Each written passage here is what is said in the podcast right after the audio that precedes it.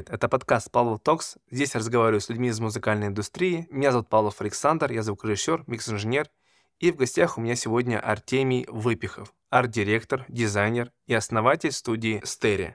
Артемий, привет. Привет. Ты мне когда написал по поводу того, что хочешь в подкасте рассказать о том, кто такой дизайнер и чем он может помочь артисту, я подумал, крутая идея. Почему? Потому что среди моих знакомых много ребят, которые сами пишут музыку, сами артисты, и у них стоит вопрос, а как дальше? Как себя продвигать в соцсетях? И, честно сказать, бывает даже так, что мы во время записи обсуждаем, какую сделать обложку, какой сделать сниппет и всякие прикольные визуальные вещи. Но здесь, конечно, такой вопрос, что мы-то люди музыки, да, и мы все-таки немножко про другое. Так вот, давай начнем с того, кто такой вообще дизайнер и зачем он нужен артисту. Офигенный вопрос. Значит, кто такой дизайнер? Дизайнер — это человек, который помогает артисту выделиться и отстроиться от других артистов, чтобы передать смыслы, которые артист заложил в свою песню. Это вот так вот, наверное, если очень коротко. И основная задача дизайнера — это помочь артисту передать то, что он хотел. И для этого, конечно, нужно подобрать правильного дизайнера. Угу. Смотри, сейчас время фастфуда. И, конечно же, нет времени заморачиваться над визуалом, над фотосессиями и всяким прочим. Да, проще пойти на улицу, сфоткаться на фоне стены и, в принципе, ок.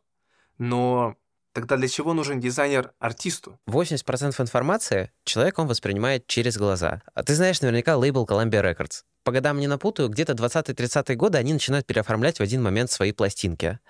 И был такой художник, австрийский, если не ошибаюсь, Алекс Стейнвейс. И он как раз и занимается для них переделкой этих обложек. У них была обложка для одной из симфоний Бетховена. И они переделали эту обложку, и продажи выросли в 9 раз за счет переделанной упаковки.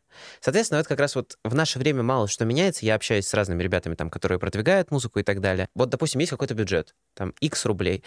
При этом бюджете, чем будет, условно, лучшая обложка, визуал, который артист имеет, при прочих равных, артист получит больше переходов в рекламе, соответственно, больше подписок. Это все обойдется ему дешевле. В плейлистах более вероятно на него кликнут. Это и есть сила обложки, лица релиза. И дизайнер нужен артисту для того, чтобы он ему помог передать его творческое видение артиста, при этом упаковав это так красиво, чтобы это еще и работало в наше время. Из чего мы делаем вывод? Обложка должна быть на грани между коммерцией и искусством. И это то, что нужно соблюсти. У нас сейчас эпоха фастфуда, как я и говорил. И с каждым годом, по крайней мере, я так вижу, что обложка приобретает все меньше и меньше смысл. Почему? Потому что, заходя в Яндекс.Музыку, во ВКонтакте, в Apple Music, мы видим, что обложка становится все меньше и меньше и меньше, да, когда ты ее сворачиваешь. В принципе, слушатель, обыватель, он не видит всей этой красоты. Как продвигать себя в таком случае с помощью визуала, если все-таки акцент на обложку становится менее важным? Это же все одно, и сторис, и лирик-видео, это обычно по визуалу, это все равно вытекает из обложки. И как ни крути, артист все равно запускает рекламу. Apple Music также дает, например, какие возможности? И кроме Apple Music это дает Spotify и Яндекс.Музыка. Дает возможность тебе загрузить анимированную обложку и использовать ее тоже как инструмент. Есть такой тренд. Обложка действительно, она с больших размеров все время уменьшается и уменьшается. Как артисту это можно использовать? Можно делать какие-то изображения, которые будут детальными, да? Это, знаешь, больше для концептуальных артистов, мне кажется, подходит, когда изображение очень детальное, и там есть что поразглядывать. При этом, да, на витринах, в некоторых сервисах эта обложка будет просто мизерной. И другой вариант. Артист может использовать крупные фотографии, яркие какие-то. Возможно, если яркие фотографии, это актуально в данном случае для артиста. Даже несмотря на то, что обложка уменьшается, вывод какой, нужно это использовать. И, допустим, использовать более крупные формы в обложках, крупные толстые шрифты, чтобы все равно как-то выделяться на фоне остальных. Хорошо. Тогда скажи, из чего начать себя упаковывать? Глобально, да, артист должен выстроить у себя единую концепцию. В чем она заключается? Какие есть инструменты? Это фотосессии, это клипы, это обложки, это лирик-видео, это анимации, это условное оформление сообщества ВКонтакте или запрещенной ныне соцсети. То есть это иконки какие-то, шапки и так далее. С чего начать? Изначально нужно подумать, кто ваша целевая аудитория потенциально и чего она ждет от вас. То есть, понятно, вам нужно выделяться 100%, но вам нужно примерно понимать, какие все равно вкусовые предпочтения у целевой аудитории, чтобы, ну, как-то им все равно соответствовать. И в рамках их уже выделяться и отстраиваться от остальных. Поняв это, начинать стоит, наверное, с обложек, как самого основного, что есть у вас в карточке музыканта и что обычно висит во всех соцсетях. Ну и, естественно, нужно делать фотосессии. Ну или если вы концептуальный артист, допустим, у вас какой-то рисованный персонаж, такое тоже случается, но гораздо реже, то нужно поддерживать имидж в социальных сетях с помощью каких-то тоже рисунков, допустим, условно и так далее. А начинаем мы с продумывания в целом единой концепции. Можно обратиться в какую-то студию, к каким-то своим друзьям, со своим менеджером, если он у вас есть. Дальше начинаем это реализовывать через фотосессии, если вы не совсем такой очень концептуальный артист, через обложки, далее, ну, соответственно, анимации из этих обложек, которые будут, лирик, видео, клипы, сниппеты и так далее. Я знаю, что с каждым годом как бы тренд меняется, да, это происходит и в музыке, и в видео, и в кино. Вот мне, как артисту, который хочет продвигать свое творчество через визуальную составляющую, на что делать акцент? Каким трендам следовать? Глобально это очень зависит от индустрии, то есть от того, кто нас смотрит. В условной поп-музыке, которая у нас в чартах постоянно, да, там вообще никаких трендов особо и нет. То есть там в целом все стабильно, это определенный глянец, который из года в год может чуть-чуть эволюционировать и меняться там в рамках, знаешь, каких-то новых шрифтов, которые появляются, еще чего-то. Но в целом это все примерно одно. Если говорить про рэп-культуру, там тоже мало какие тренды появляются в плане обложек. То есть можно выделить, да, в последние годы активно развивается 3D. И вот среди артистов более таких концептуальных, я думаю, что 3D будет набирать популярность. Это, кстати говоря, касается больше всего жанров хайпер-поп, могу ошибаться в произношении немного, и фонка. В России конкретно. Вот. В целом в мире, вот там в рэп-культуре и в поп-культуре, там очень редко что-то меняется и что-то появляется новое. Там как бы все стабильно, потому что по большей части это коммерческая индустрия сейчас и как бы и в России, и в других странах, и в мире. Обобщая, да, то есть будет тренд на развитие 3D, будет тренд также на рисовку. Это тоже, как бы, грубо говоря, такой мастодонт, постоянная техника, которая тоже очень популярна. На что делать акцент артисту? Отталкиваясь от стратегии, да, если вы какой-то чартовый артист, возможно, вам достаточно фото и на фото наложить шрифты. Возможно, вам какой-то коллаж надо сделать. Можно сделать рисунок. То есть это зависит от стратегии, и желательно, да, вот этот ваш образ, заранее продуманный, его из обложки в обложку и переносить, чтобы была единая концепция, и это скрепляет аудиторию, когда у вас, вот вы увидели одну обложку артиста, и, допустим, какие-то пасхалки переходят в следующие.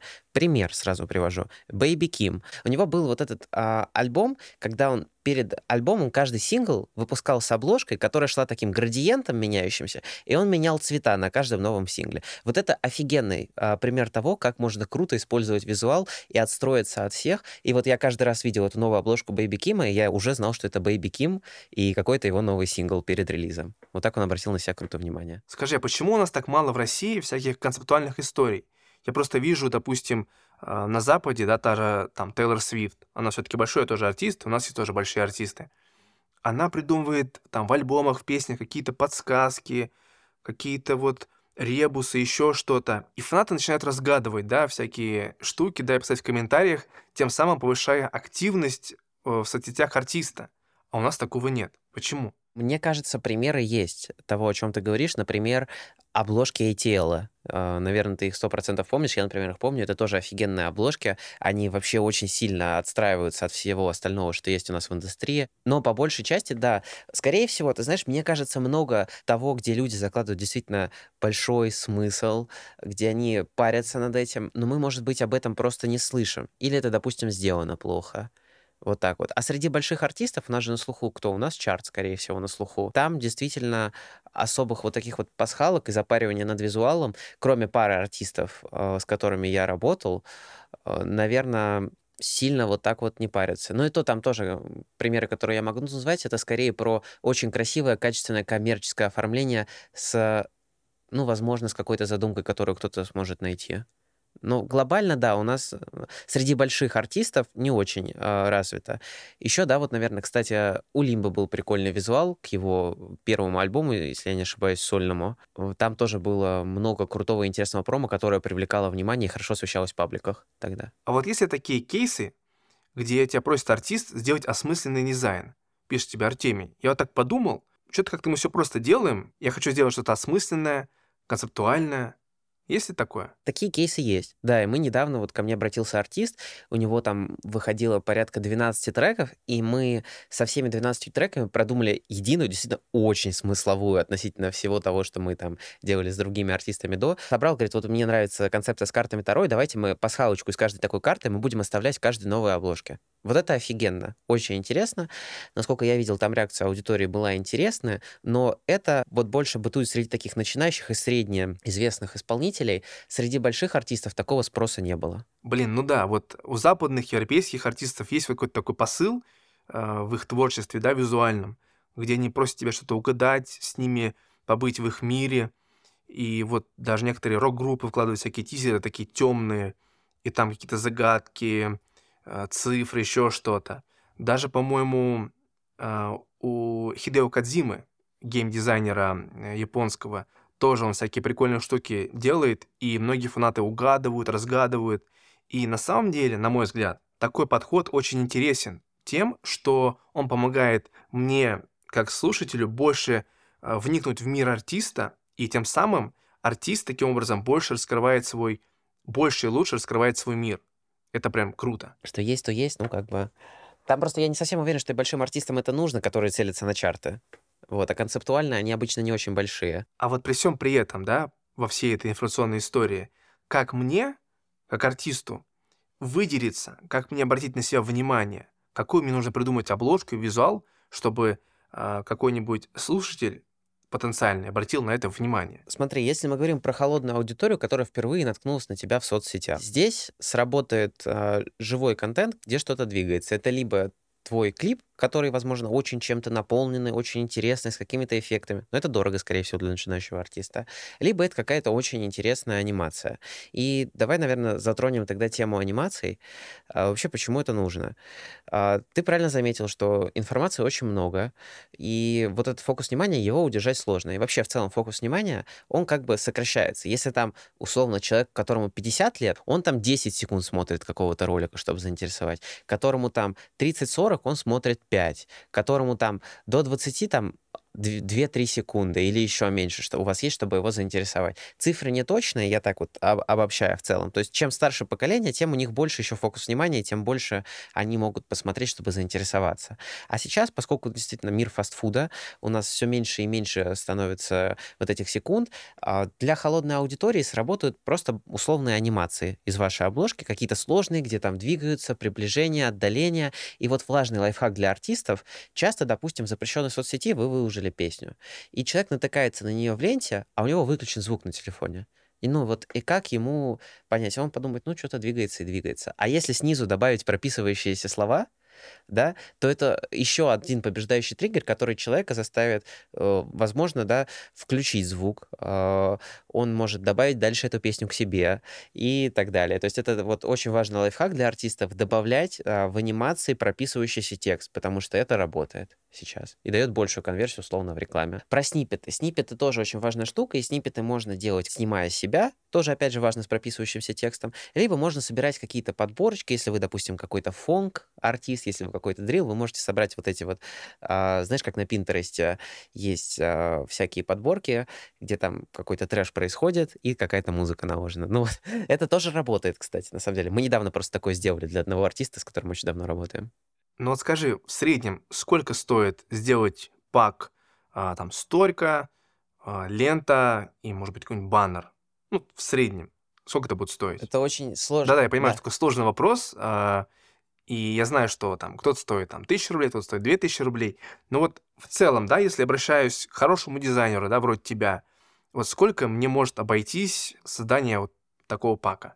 Если мы берем, условно, обложку плюс базовую анимацию там в историю и анимацию в ленту, 1 к 1 пост, это может стоить по-разному. Да, это может стоить 500 рублей, 3000, 5000. Я знаю людей, которые берут там 50 тысяч. Но мне кажется, у них мало кто берет, но такие тоже есть. Там, условно, Светлане Лободец один парень делал, вот недавно обсуждали с моим коллегой, говорит, 50 тысяч берет. Я не представляю, просто даже очень большие артисты такие деньги, конечно, за это не платят. Это большая редкость. В целом, наверное, медианно это от 10 тысяч стоит минимум, вот там у плюс-минус нормального дизайнера. Но, конечно, это зависит от артиста, от того, что вы хотите получить. Допустим, что может стоить 10 тысяч? 10 тысяч может стоить обложка там в одной версии, заранее с полностью обговоренным ТЗ, плюс анимации к ней. Да, и это, соответственно, это может усложняться в каком виде? Это может усложняться от сложности анимации дальше, это может усложняться от количества версий. Да, то есть, условно, я понимаю, что маленький артист, но вот ему часто хватит одной версии. Ну и бюджет там просто не очень большой. И мы тогда для артиста делаем условно одну версию обложки, заранее полностью ему обговорив, совсем помочь там. Вот, а большие артисты, мы обычно им делаем выборку из нескольких версий, там более усложненная анимация, большее количество, ну и, соответственно, от этого цена там возрастает и так далее. Вот так это обычно работает. Но я думаю, что где-то там в районе 10-15 тысяч в целом по рынку можно найти что-то достойное. Можно найти сильно дешевле. Можно найти сильно дороже. В целом, наверное, вот если какой-то минимальный пак делать, то я думаю, что артист может уложиться и в эту сумму. Ага. Вот если меня дизайнер устраивает, все классно, его работа мне нравится, замечательно, тогда какой у нас с ним алгоритм действий? Как вообще происходит создание там обложки, визуала от и до? Ну, это происходит по такой схеме. У нас есть как бы уже проработан алгоритм. Сейчас давай я расскажу тогда. Первое. Артисту стоит дать дизайнеру послушать песню. То есть дизайнер должен прочувствовать то, с чем он работает. Следующий шаг.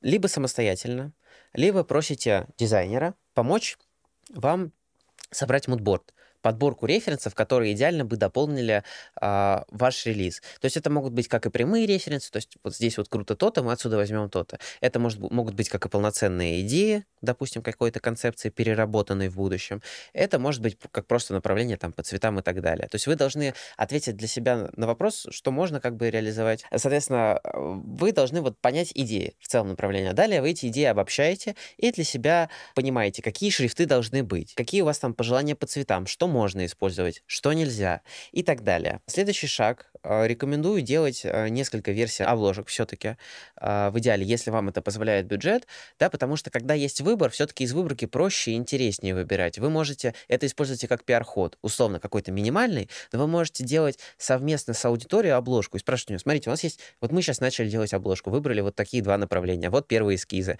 и вы дальше с аудиторией можете этот перформанс развить как-то и устроить из этого интерактив, который повысит вам охват. И пятый шаг, вы выбираете идеальную обложку, которая вам нравится, дальше вносите какие-то в нее корректировки, если надо, и отдаете под дальнейшие ресайзы. Какие это ресайзы? Это шапки для соцсетей. Кстати, важная штука, мы не очень подробно про это говорили, но это шапки для условного ВКонтакте, там, Ютуба, Рутуба. Это помогает просто оповестить аудиторию, что у вас релиз вышел. И дальше вы отдали это после шапок, вы отдали это в анимации, и вам там уже это все вот реализовали, базовый пак, который вам нужен. Да, и давай про анимации добавим, про алгоритм с анимациями. Там в целом глобально, если вы отдаете профессионалу, да, ну там вам не нужно ничего объяснять. Если вы работаете с какими-то своими друзьями, с начинающими художниками, вам стоит им тоже прописать вот по той же схеме, может быть, накидать анимации, которые вам нравятся, что вы хотите, там какие-то, может быть, отдаления, приближения, что именно анимировать надо, какой-то там дым пусть, каких-то частиц добавить, еще чего-то. Ну, собственно, вот так, да, это и работает. Расскажи про свой самый крупный кейс, где ты создавал визуал.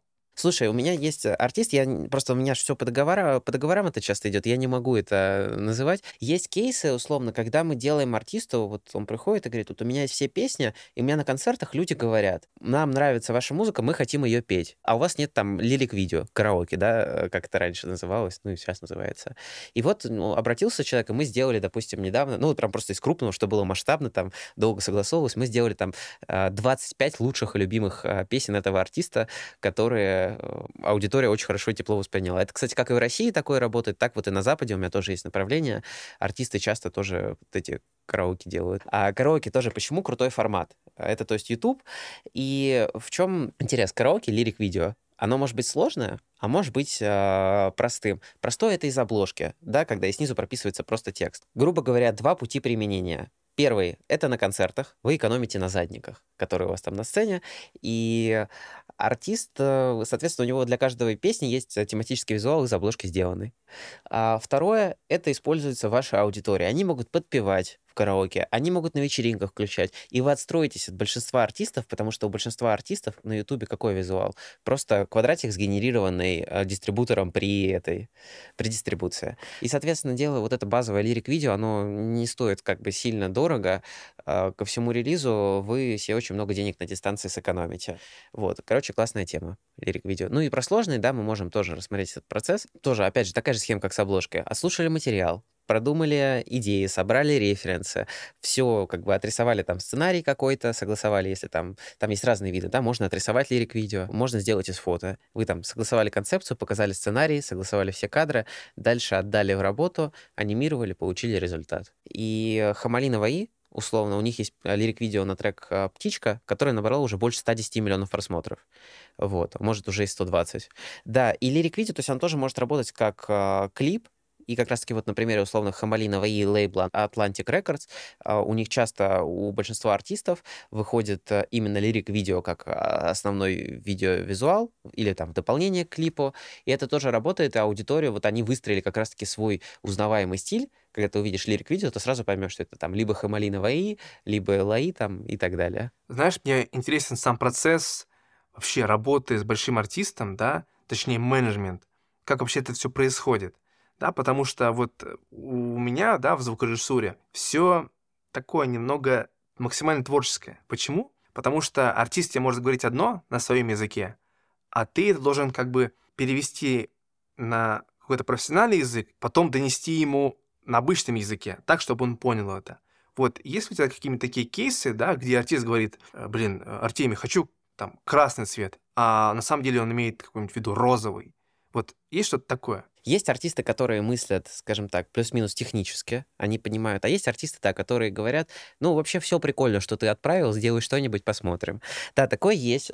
Я стараюсь просто эту задачу как-то декомпозировать максимально, если мы это делаем в процессе. Обычно это там чат с командой, условно, когда там еще какие-то есть люди, которые артисту важны их мнения. Но в идеале, на мой взгляд, конечно, это вот с большими артистами, там большая команда часто, и вот все в чате это отправляется, согласовывается и так далее.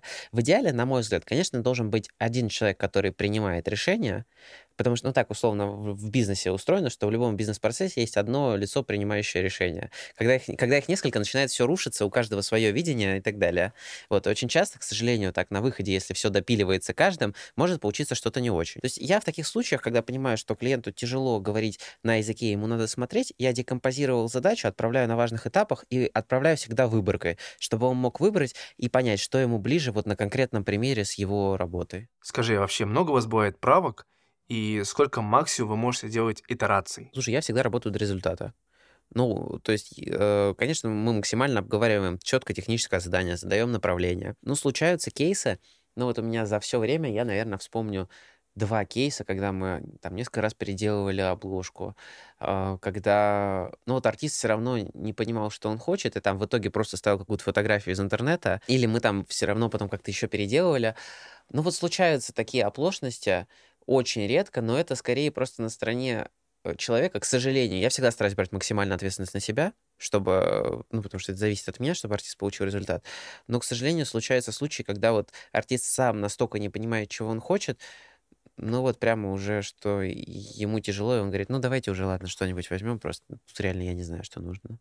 Но это как бы большая редкость. Скажи, у тебя было такое? Да, слушай, у меня был такой случай, и это прикольная история для меня, как опыт. Потому что мне скинули песню на сведение, я ее свел, и, в принципе, она звучала так, как задумала артистка. Мне приходит первый комментарий от нее: говно, там, ты что не слышишь, что-то гитара не так звучит. И я такой, типа, в смысле не так? Он говорит: послушай демо, слушаю и понимаю, что конкретно не так. Но потом выясняется, что аранжировщик скинул вроде другую версию, еще что-то, где гитара не была, что-то там сдвинута куда-то. Вот. И, по сути, это какая-то мелочь, но вот артист так отреагировал, и я этот опыт принял, я все понял, и в целом дальше мы сделали с ним уже полноценную пластинку, там, на 8 песен. И еще был случай, понимаешь, да, что все как бы люди поют по-разному, особенно артисты, кто-то хуже, кто-то лучше, вот, и артист, ну, пел вот, ну, как бы средне. Там его оттюнили жестко, в общем, как бы классика. И там такой комментарий был, там, делать что-то погромче голос, еще что-то. Ну, я сделал, думаю, ну, вроде нормально, человеку нравится. А потом он перестал отвечать, И у меня спросили, в чем дело. Он говорит, все, вы меня так сделали. Я ухожу работать с американцами. И я такой, ладно. Но, понятно, немножко неправильно и непрофессионально, потому что, ты хотя бы мог бы объяснить, в чем все-таки причина, и, возможно, мы бы поправили. Потому что как-то странно, бросать на полпути песню, особенно, для меня. Мне хочется делать ее до конца, чтобы человек был счастлив. Здесь, конечно, другое пугает, то, что русский человек почему-то, думает, что в Европе лучше, на Западе лучше, еще что-то. Но по факту все сводится к тому, что важно, чтобы ты был классным специалистом в своей области, и делал свое дело правильно. Ты сам, работаешь с зарубежными клиентами и понимаешь, что им не важно, откуда ты. Хоть с Турции, хоть из Дагестана, вообще не важно. Главное, что ты делаешь то, что они тебя просят. И это самое важное. Кстати, в этом смысле ты нас вообще на 1000% прав. У меня за все время после 24 февраля, я, конечно, максимально там абстрагировался от России. Был один случай, это было буквально 25, может, 26 февраля. Какой-то артист обратился за логотипом и говорит, давай подпишем договор. Я ему говорю, слушай, давай подпишем, просто я из России, я не совсем уверен, что это какой-то юридический смысл будет нести в такой ситуации. Он мне говорит, fuck you. Вот это, наверное, был мой единственный случай. Но в целом большая часть артистов, с кем мы работаем на Западе постоянно, они все знают, что я из России, и им тоже в целом индифферентно, откуда я и так далее. И, кстати, знаешь, что интересно скажу? В мире те, кто задают тенденции в музыкальном дизайне, в рэп, условно, музыкальном дизайне, это люди из России. Есть еще пару ребят, и они реально, они весь рынок, условно, очень больших артистов, как Gucci Mane и так далее, это русские ребята делают. Слушай, а еще такой момент, извини, мы немножко продлим подкаст, мне стало интересно, пока мы говорили, ты работал очень много с кем. Вот ты в целом для себя ощущаешь от этого свою какую-то условную крутость, что ли, просто продолжение, тема об экспертности. Допустим, я от того, что работал с Лободой, с Лил Уэйном, с Егором Кридом, у меня, честно, от этого, грубо говоря, я уже об этом забыл спустя время. То есть я помню, вроде работал, но такого, что, я чем-то отличаюсь от... Очень много из дизайнеров, которые круче меня, но они просто по каким-то критериям не подходят артистам. Слушай, да, есть такое, есть. Я, поработал и с Максимом Фадеевым, Дуалипой, Андерсоном Паком. Я об этом вспоминаю, вот как сейчас, ты меня спроси, с кем ты поработал, я тебе отвечу, Но я не бегаю с этим, такой, вот, я поработал, о-о-о. Да, я этим горжусь, мне нравится, что я был первым в России, кто с этими ребятами поработал, учитывая, что я сам-то из деревни, понимаешь, и для меня это, прикольный опыт, классный опыт. Все, что я извлек от работы с ними, это, наверное... то, что я могу делать звук, который им точно понравится. Для меня это самое важное. То же самое, с российскими артистами, в Виагре я работал, и Седокова, и Маликов, и Словецкий, в общем, куча всего. И я тоже делал им звук, песни, я сводил, и там 1-2 правки, песни принимались. Это круто, классный опыт, и я не говорю, что я лучше или хуже других, у меня нет такого какого-то огромного эго. Я просто человек, который умеет делать то, что нужно клиенту. Вот и все. Это моя задача. Помочь ему реализоваться. Знаешь, еще для меня, работа с большим артистом, это все-таки, для меня такой вызов, это бороться с сильным соперником, не знаю, на руках, просто, дурачиться и так далее. Вот чем сильнее соперник, для меня, тем у меня больше вырабатывается адреналина, и чем ты больше заводишься, и для тебя это такой прям челлендж, ты пытаешься это прям обыграть, сделать что-то лучше и так далее. Вот то же самое у меня и с большими артистами, я у них многому учусь, потому что ты включаешь все свои навыки прям на максимум, на 1000%, и выжимаешь из себя все соки. Еще, конечно, был случай попроще. Попросили сделать звук в стиле Егора Крида, и это был, конечно, вызов. Я сделал все по референсам, все сочетается. Так, АБ слушаешь, приходит что-то комментарий, что-то все не то, а то сюда я приглашу своего друга. Я думаю, ладно. Приходит друг, и он такой, наш еще наглый, такой, говорит, я, адвокат.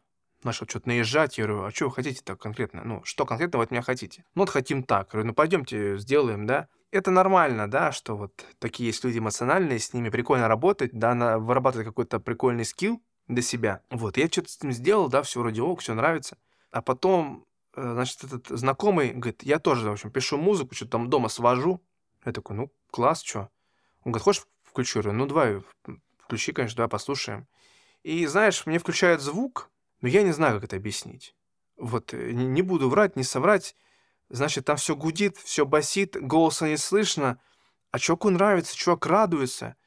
И думаю, ну, здорово, что, как бы, ладно, свой путь, классно. Поэтому вот эта вся работа по референсам мне, ну, как бы не очень близка. Прикольно, да, задавать какие-то себе направляющие, да, по которым можно двигаться, да, вот вектор. Но вот прям вот работать по шаблону в рамках, ну, это как бы вообще не рабочая история для меня лично. Потому что артисты разные, музыка разная, задачи разные, ну, все по-разному, включая аранжировки и прочее-прочее. Что-то выдернуть оттуда можно, но вот так вот, типа, работать по референсам, ну, как бы, не-не-не. Это плохая затея. Извини, что перебью, вспомнил. У меня тоже был артист. Он на определенном лейбле, тогда начинающем, был. Мы сделали с ним обложку. Он такой, блин, офигенно, все, я сейчас отправлю там своему старшему другу. Старший друг сказал такой, что это за говно, вы что, угораете, что ли? И мы переделали, на мой взгляд, мы сделали просто ужасную обложку в итоге, вот. Но старший друг сказал, что вот теперь, да, хорошо. Да, ты знаешь, даже в итоге было по-другому. В итоге старший друг со мной доделал обложку, вот. Это, ну, это частая практика, когда артисты говорят, я отправлю своему старшему другу, но очень часто, на самом деле, реально хороший дизайн так уходил много раз... менялся на плохой. Ты же сам знаешь, да, что творческая среда — это все субъективно. Музыка, дизайн, неважно что. Для кого-то темно-красный — это темно-красный, для кого-то темно-красный — это просто красный. И это нормально. Его не нужно переубеждать в обратном. Он так видит, он так чувствует. Твоя задача — ему помочь с этим. Выбрать правильное, то, что ему, в принципе, подойдет. Я свои задачи и миссии, да, как звукорежиссера и микс-инженера, считаю просто помочь людям творческим реализовать их амбиции, их мечты. Очень красивая есть фраза, я ее услышал у ресторатора Бориса Зарькова. Мы помогаем людям достигать желаемого творческого «я». Вот очень красивая фраза как раз. Слушай, а такой еще момент интересный. Вот ты назвал там ряд западных артистов, с которыми ты поработал, да? Допустим, я расскажу, как я с Лил Уэйном поработал. Я написал битмарю просто. Битмейкер, он очень известный, ну, продюсер, наверное, правильно сказать. Его зовут Пит Дакит. Он продюсировал там Young Thug, Swae Lee и так далее. Очень много треков, он супер чартовый, супер такой везде-везде-везде. И у него вышел трек на тот момент с Лил Уэйном. И он говорит, у меня вот есть этот трек, есть обложка, но я хочу сделать анимацию и выпустить как NFT. Сделаешь? Я говорю, да, круто. Ну, я, честно говоря, не поверил. Вот, сделаем. Вот, он мне прислал там еще тогда на PayPal какие-то деньги. Все сделал, вот, и было офигенно. Вот так я поработал с Лил Уэйном. Я хотел знать, а как ты вот вышел тогда на вот этих больших мировых артистов? Как тебя нашли? Ой, это случилось в компании, в которой я работал, которая занималась еще и съемкой видео. И там поступил заказ, в общем, снять, записать, еще что-то. Вот. Для меня это был классный опыт, да, что мы поработали с большими артистами мировыми. И был случай, когда мы записывали Дуалипу с моей коллегой Кариной Витян, это прекрасный инженер записи, сведения. Вот она сейчас работает у Кости Матафонова в команде на Матвиенко. Вот. И мы записывали, собственно, вместе с ней Дуалипу. И это был крутой опыт. Почему? Потому что мы даже спорили ставить, где какой микрофон.